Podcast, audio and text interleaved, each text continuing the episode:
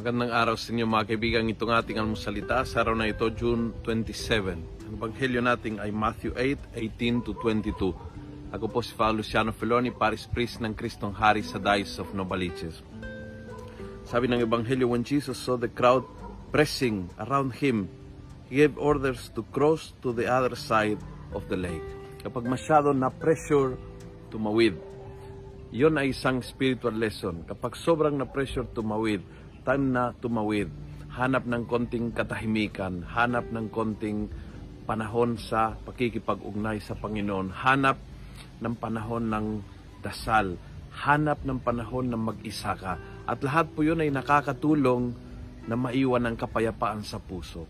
I've been for six days already uh, directing a retreat to a group of religious sisters. Alam ko na hindi pwede ang bawat isa sa inyo ay lumayo for seven days for a retreat. This, this is an incredible gift of God to the religious. But you can go for 20 minutes to your parish and sit down in silence. Kaya mo yang gawin. Pwede kang gumising ng half an hour earlier kaysa normal and then at 5.30 in the morning kasamang isang cup of coffee and the Bible, have a little moment para tumawid ka out of the pressure. Lumayo sa mga pag-iisipan ng mga problema, pagsubok, lumayo sa gulo, lumayo sa kausap, lumayo sa lahat and have that moment na tumawid ka para sa pagtawid ay matagpuan mo ang Panginoon at ang kanyang kapayapaan. We all deserve moments of peace na nakaka-recharge our life. Tulad ni Jesus, tawid na tayo.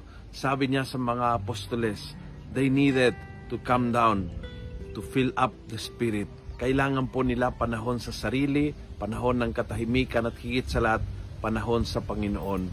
It's not a luxury, it's a necessity. Kung nagustuhan mo ang video ito, pass it on.